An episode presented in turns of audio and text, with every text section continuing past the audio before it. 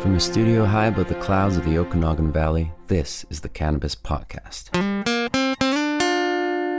Exploring the world of Canadian cannabis culture, one toke at a time. Now, here's your host and bud tender, Gary Johnston. And let me welcome you back if you are a returning listener. Perhaps this is your very first time. If it is, well, an especially warm welcome for you. For the next 30 minutes, we're going to be talking about cannabis. I hope you have some interest in that because that is a plant that I have an absolute passion for. And before we get too much further, let me remind you this program is intended only for those 19 or older in your jurisdiction and is intended purely for entertainment and perhaps educational purposes. You should always consume your cannabis responsibly. On episode 137, well, there was a new petition out that was created by a member of parliament in Canada that is asking the government to increase the level of THC in edibles. We'll have that for you. Plus, did you know that the man who invented RSO or Rick Simpson oil, so Rick Simpson, is having some problems these days. He's a little down on his luck. We have a story on that. You may have heard the story of Snoop Dogg was giving up smoking. Well, actually, Snoop Dogg gave up smoke. We'll have the explanation for you. This is appearing in so many products these days. CBG. Now, CBG is the mother of all cannabinoids. It's where everything starts. And we're going to have an explanation on that for you. There's a new movie out by Ridley Scott on the life of Napoleon. And apparently, Napoleon banned cannabis because his soldiers were getting too high. So we'll have a story on that as well. And on Cultivar Corner, we are going back to the Kootenays. This is from Kootenay Quantum Cannabis, and it is their crystal caviar. Mm-mm. All of that and more on episode 137 of the Cannabis Podcast. And as always, let me thank you for being a listener. I truly appreciate the fact that you are here.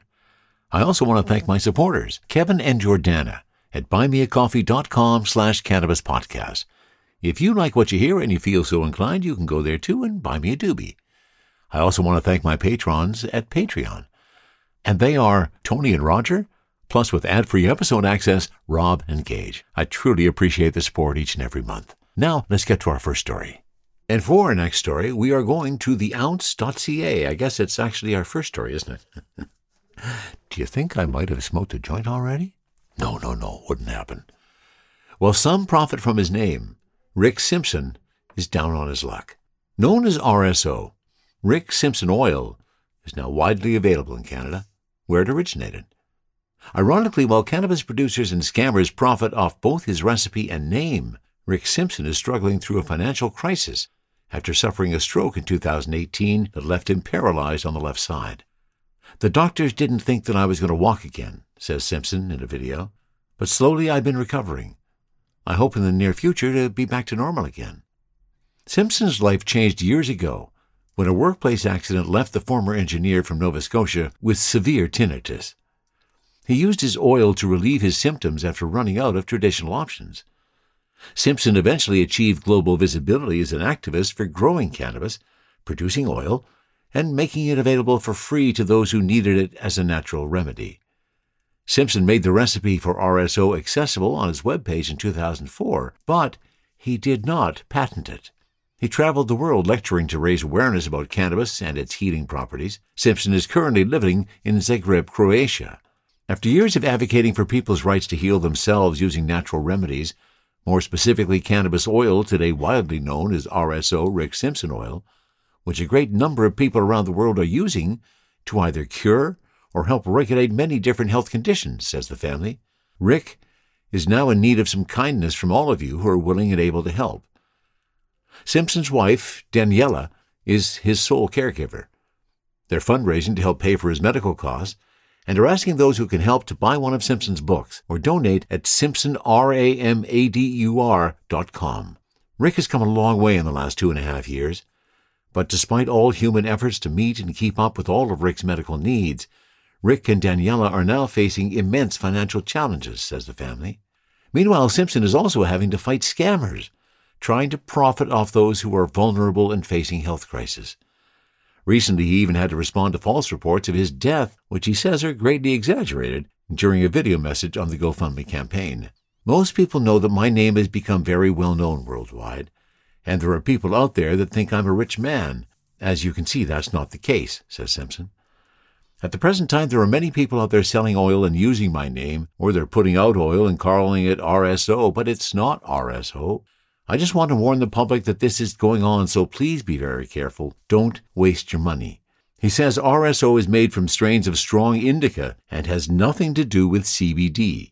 The only two sites officially associated with Simpson are phoenixtears.ca and simpsonramadur.com. Too bad to hear that Rick Simpson is in dire straits. And if you can, maybe you can go and I you can see the GoFundMe campaign link when you click on the link to the story back at the page for the podcast. And by the way, I didn't credit David Wiley as the author of that story. From the Cannabis Infused Studio in the Clouds, this is the Cannabis Podcast. And now let's talk about the very clever marketing that North America experienced over this last week or so. You may have heard the story that Snoop Dogg was quitting smoke. That's what he said. He was, said he was giving up smoke. And of course, the world erupted. Oh my God, what could happen if Snoop isn't smoking weed anymore? But he never said that. He said he's giving up smoke. Here's the story from 420intel.com. The rapper and entrepreneur's statement shocked fans Thursday after he posted a black and white social media post announcing, After much consideration and conversation with my family, I've decided to give up smoke. Please respect my privacy at this time. I'm giving up smoke, he added in the caption. Snoop did not clarify whether the smoke was related to cannabis or something else until now. The rapper announced Monday that he is partnering with Solo Stove, a smokeless fire pit brand. As a sidebar, incredibly clever marketing and, and use of the media to, spark interest in a story. Fabulous. End of sidebar. I love a good fire outside, but the smoke was too much. Solo Stove fixed fire and took out the smoke. They changed the game. And now I'm excited to spread the love and stay warm with my friends and family, Snoop said in a press release. Under his partnership, the business mogul is the official smokesman for the brand and will be releasing a collaboration on Monday at, let me think, what time now? Oh, 4.20 p.m. Eastern Daylight Time at solostove.com. A few users wondered whether Snoop was being serious. Divine Smoke, actor Lamorne Morris wrote under Snoop's Instagram post, while user at Ambi02 asked, Is it April Fool's Day? In subsequent posts, Snoop referred to but didn't clarify his vow to quit smoking. A couple of hours after his initial post, he posted a selfie with the caption, Respect my privacy, followed by another selfie post the next day that simply included a gust of air emoji in the caption. In the slightly blurry photo, Snoop is looking off to the side. After Snoop's unexpected announcement on Thursday, many commenters, including Queen Latifah, showed their support for him in the comments. You got this, Unc. Venezuelan singer and rapper Micro TDH chimed in, Not smoking is the new smoking. His announcement came just hours after his product launch with Martha Stewart of their Best Buds bags. According to Snoop's statement to hip hop music magazine, The Source, the limited edition cross-body bag has got it all. From my favorite lighter, favorite color, and dime-sized secret stash pockets to stash my favorite herbs. The two also collaborated on a lighter collection that will debut next year. The gin and juice rapper's long made mentions of marijuana in his music and has several businesses in the cannabis industry. He has a branded line of weed, Leafs by Snoop, and he joined the cannabis investment fund Casa Verde. Snoop did not give up smoking weed. He just gave up having to smoke around his fire pit. Incredible piece of marketing. THC, CBD, terpene profiles, what's in me? Oh, please explain to me. Our corner, our corner, oh yeah. Go to our corner, please explain this stuff to me. On Cultivar Corner today, we're heading back to the Kootenays. This is a product from a company called Kootenay Quantum and the product is Crystal Caviar. Mm-mm-mm.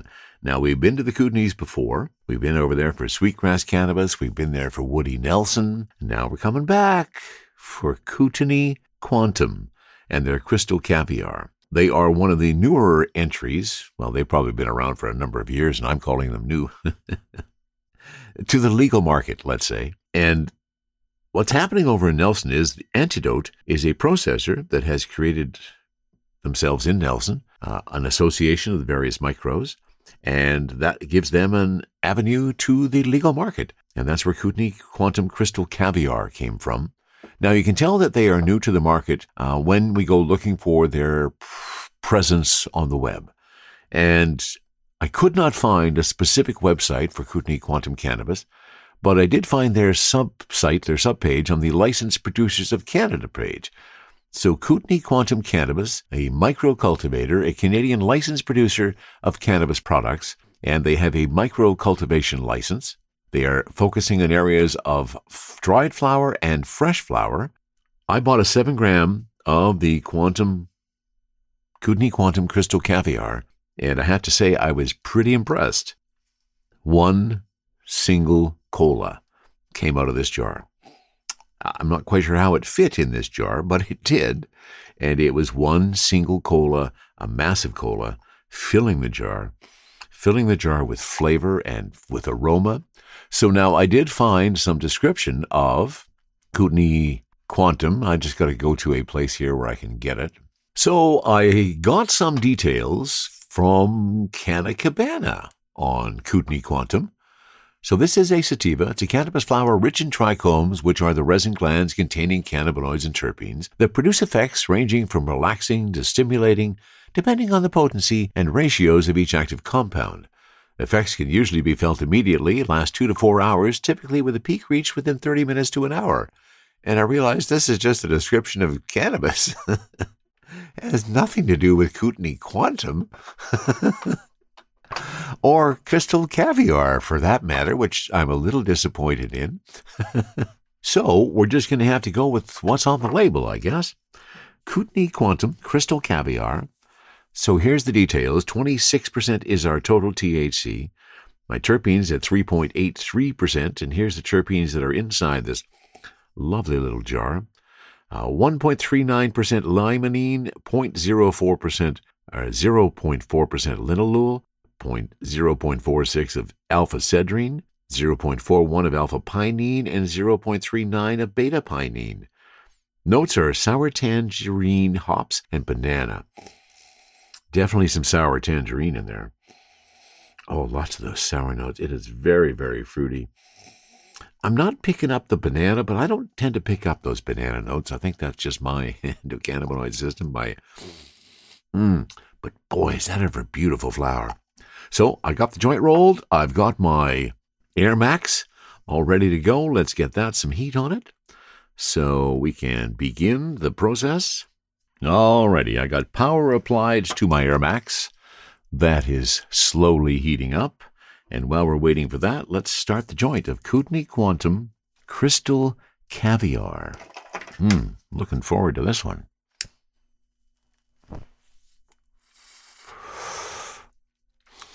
Oh, nice and smooth on the joint. Yeah, definitely some sour notes. Mm-mm-mm. Loving those sour notes.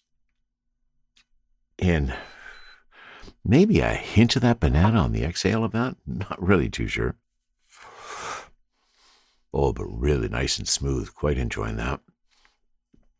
And my Air Max is ready. So let's see what this tastes like through the vaporizer.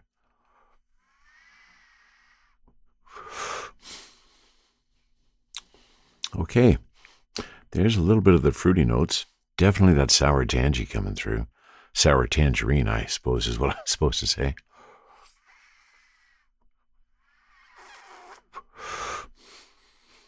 Mmm, very nice. Oh, and here come, and here come the effects. Oh, yeah. Mmm. Really nice start to my day. Let me put a roach clip on this guy so I don't burn my fingers as I continue to smoke that joint. So back to the Air Max.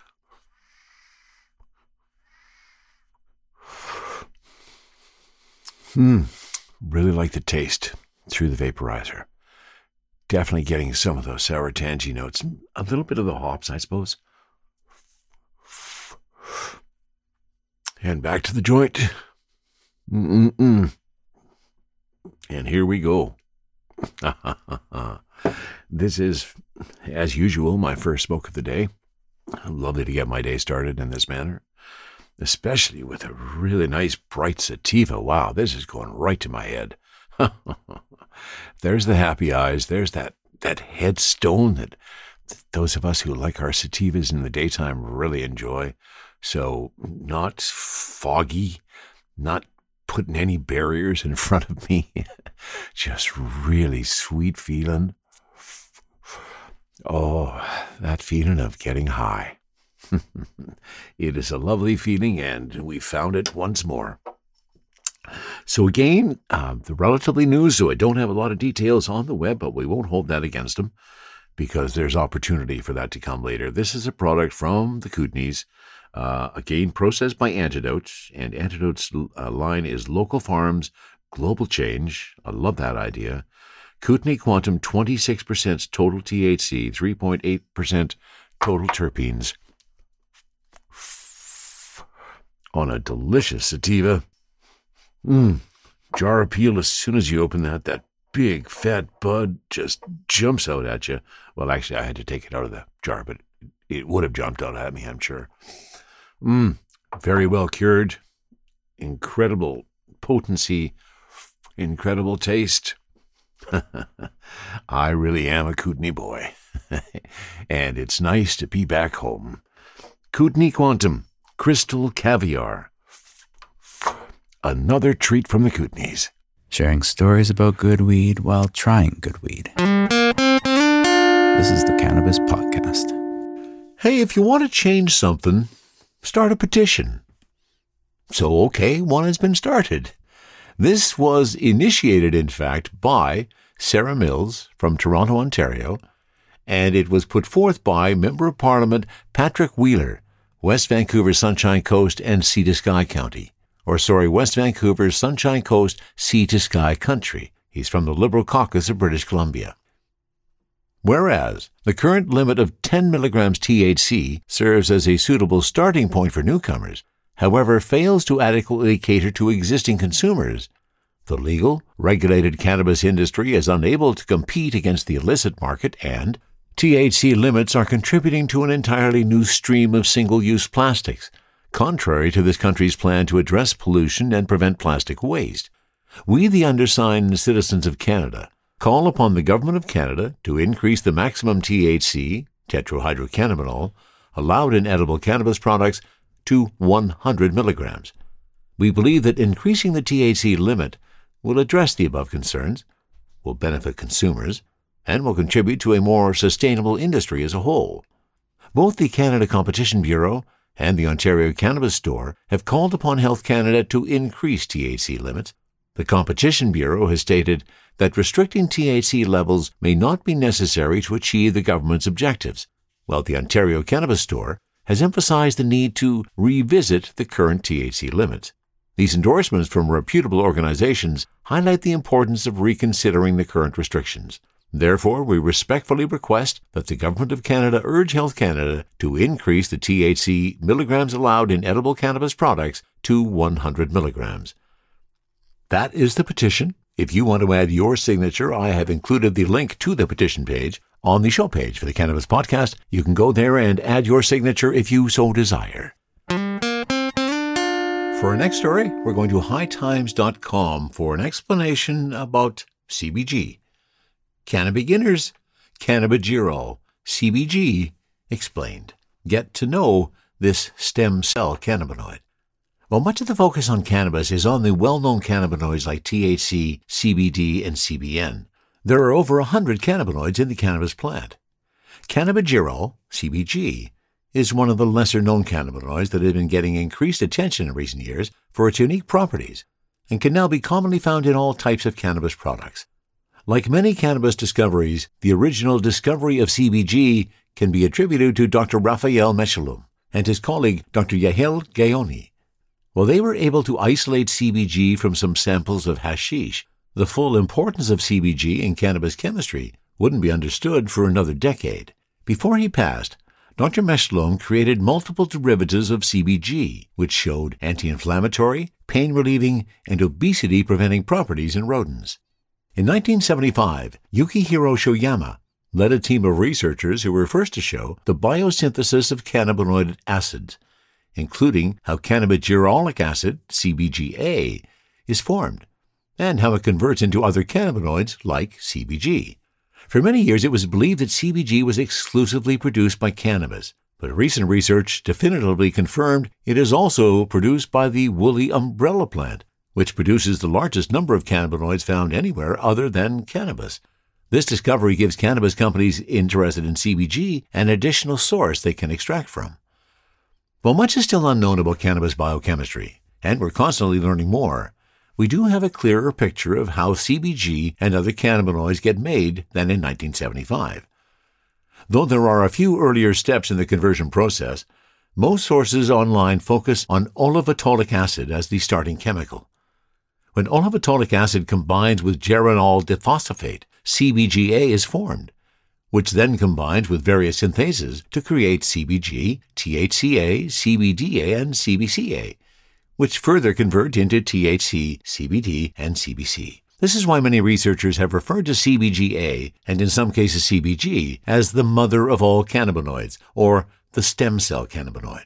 There is some mixed opinion on if CBG itself can convert into THC, CBD, and CBC, or if just CBGA. Some of the most current research on CBG contains a flowchart showing the biochemical pathways that can be taken. And on that chart, CBG is clearly a dead end. That seems to indicate that once CBGA becomes CBG, it will remain in a somewhat stable form, as stable as THC or CBD at least, which are both known to break down into other cannabinoids. A few years ago, I interviewed Seth Crawford, one of the founders of Oregon CBD, who told me about their CBG breeding efforts. We developed the first pure CBG Type 4 line, said Crawford, noting, I know GW developed those years back, but they are held proprietarily. We are a seed farm and sell seeds to farmers. For anyone not sure what he meant by a type 4, that is a way to describe cannabis cultivars by their chemotype rather than indica or sativa. The first type 4 chemotypes were identified in 1987, but it still has not seen widespread use, likely because so few plants exist. Our ratio is 100 to 1 CBG to THC, Crawford boasted, adding some individual varieties can go over 300 to 1. Since I spoke to Crawford, many other breeders have begun to breed for CBG, and there are several CBG rich cultivars available. In 2008, GW Pharmaceuticals applied for and eventually received US and EU patents on CBG in the manufacture of medications to treat diseases and conditions benefiting from concurrent agonism of the CB1 and the CB2 cannabinoid receptors. The now withdrawn or abandoned patents listed examples of those diseases, including pain, neurodegenerative disease, ischemic disease, brain injury or damage, acquired brain injury, age related inflammatory or autoimmune disease, nausea and vomiting, glaucoma, movement disorders, rheumatoid arthritis, asthma, allergy, psoriasis, diabetes, cancer, and nephritis. Aside from GW's research, several studies over the past decade or so have substantiated CBG's benefits for a range of medical conditions in cats and rodents. We've known since 1984 that CBG has benefits to animals suffering from glaucoma, specifically cats, lowering intraocular pressure like THC without the feeling of being high. A 2009 study followed up on that research and showed CBG and THC had notable benefits to both cats and rats, including finding cannabigerol and related cannabinoids may have therapeutic potential for the treatment of glaucoma. Aside from glaucoma, CBG has also shown multiple mechanisms to treat the inflammation that leads to inflammatory bowel disease. Those anti inflammatory effects are not limited to the bowels, and a 2012 study noted CBT and CBG also have analgesic and anti inflammatory effects. Perhaps one of the most unique properties of CBG is that it has been shown to aid neuronal regeneration in recovery after spinal cord injuries. One potential downside could be nausea where it has been suggested that interactions between moderate doses of CBG and CBD may oppose one another in the regulation of nausea and vomiting. So there you go. The next time you go into your dispensary and they're talking about some CBG in the product, you have a better sense of where that lies in the history of cannabinoids. And education is always good. From a studio high above the clouds of the Okanagan Valley, this is the Cannabis Podcast. And while not directly related to the consumption of cannabis, here's a story from 420 Intel that's just kind of interesting from a cannabis perspective. In Ridley Scott's historical epic Napoleon, the titular French conqueror, played by Joaquin Phoenix, marches into the deserts of Egypt and orders his soldiers to aim their cannons at the pyramids. The whole scene is a fabrication. One, Scott, who directed the equally sensational Gladiator, also starring Phoenix, has already been called out by historians. But even if Napoleon Bonaparte did damage these world wonders, this wouldn't have been the strangest thing to happen during his excursion into Asia Minor. The Imperial French army invaded Egypt in 1798, after capturing the Mediterranean port of Malta, with two purposes to break up trade routes between India and England, and to establish French rule in the Middle East. Ultimately, Napoleon's biggest obstacle wasn't the Egyptians themselves, but their love of hashish, a love that spread to his own soldiers, and which he eventually resolved to ban, thus laying the foundation for Western Europe's approach to cannabis. Rather than forcing their own customs onto the Egyptians, Napoleon urged his administrators to embrace the local culture.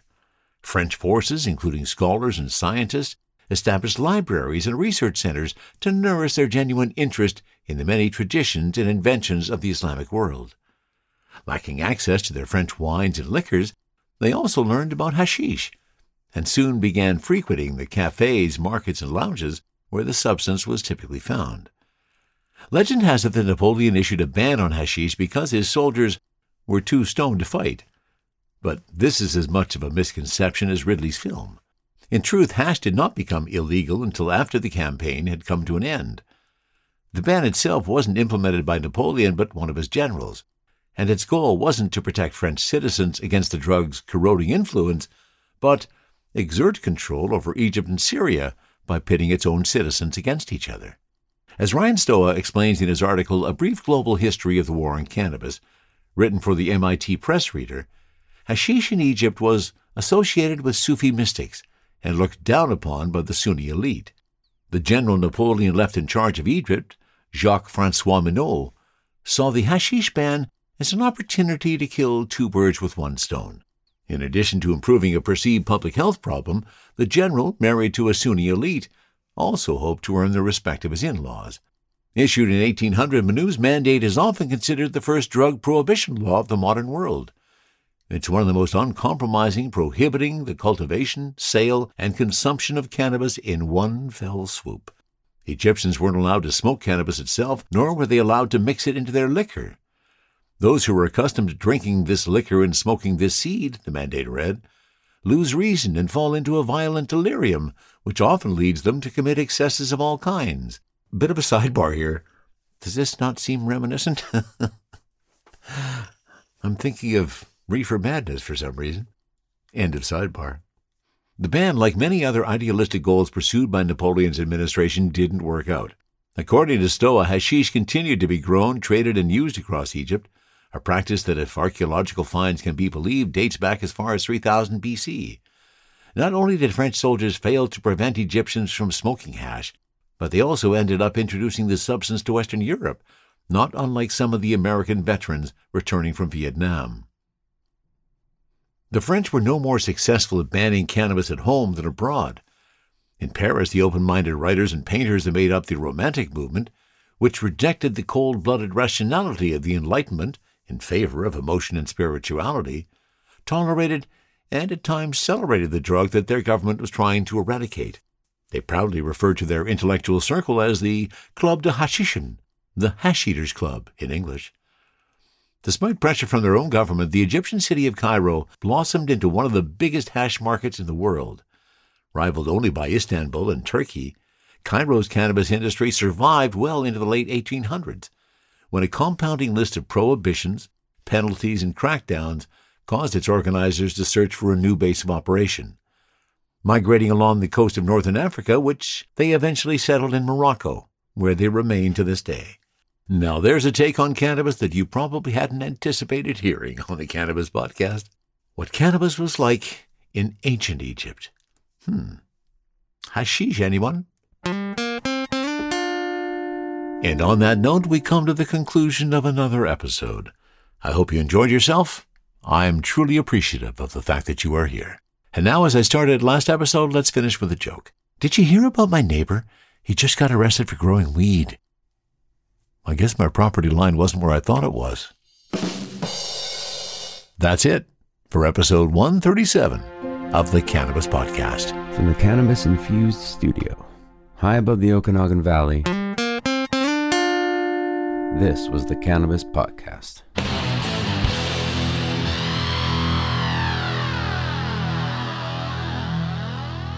Thanks for listening to today's show. To check out more great cannabis podcasts, go to podconnects.com. Here's a preview of one of our other shows.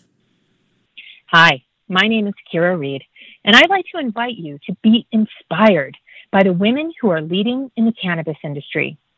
Each week, we will discuss empowerment, leadership, and what it means to be a woman in charge in marijuana, hemp, and CBD.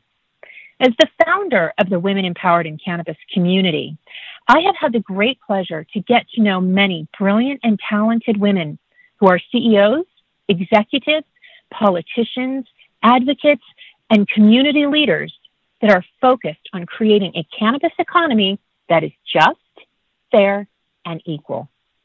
We'll learn how these women make decisions, how they navigate a predominantly male industry, and what they're doing to level the playing field for women. I hope you'll join us.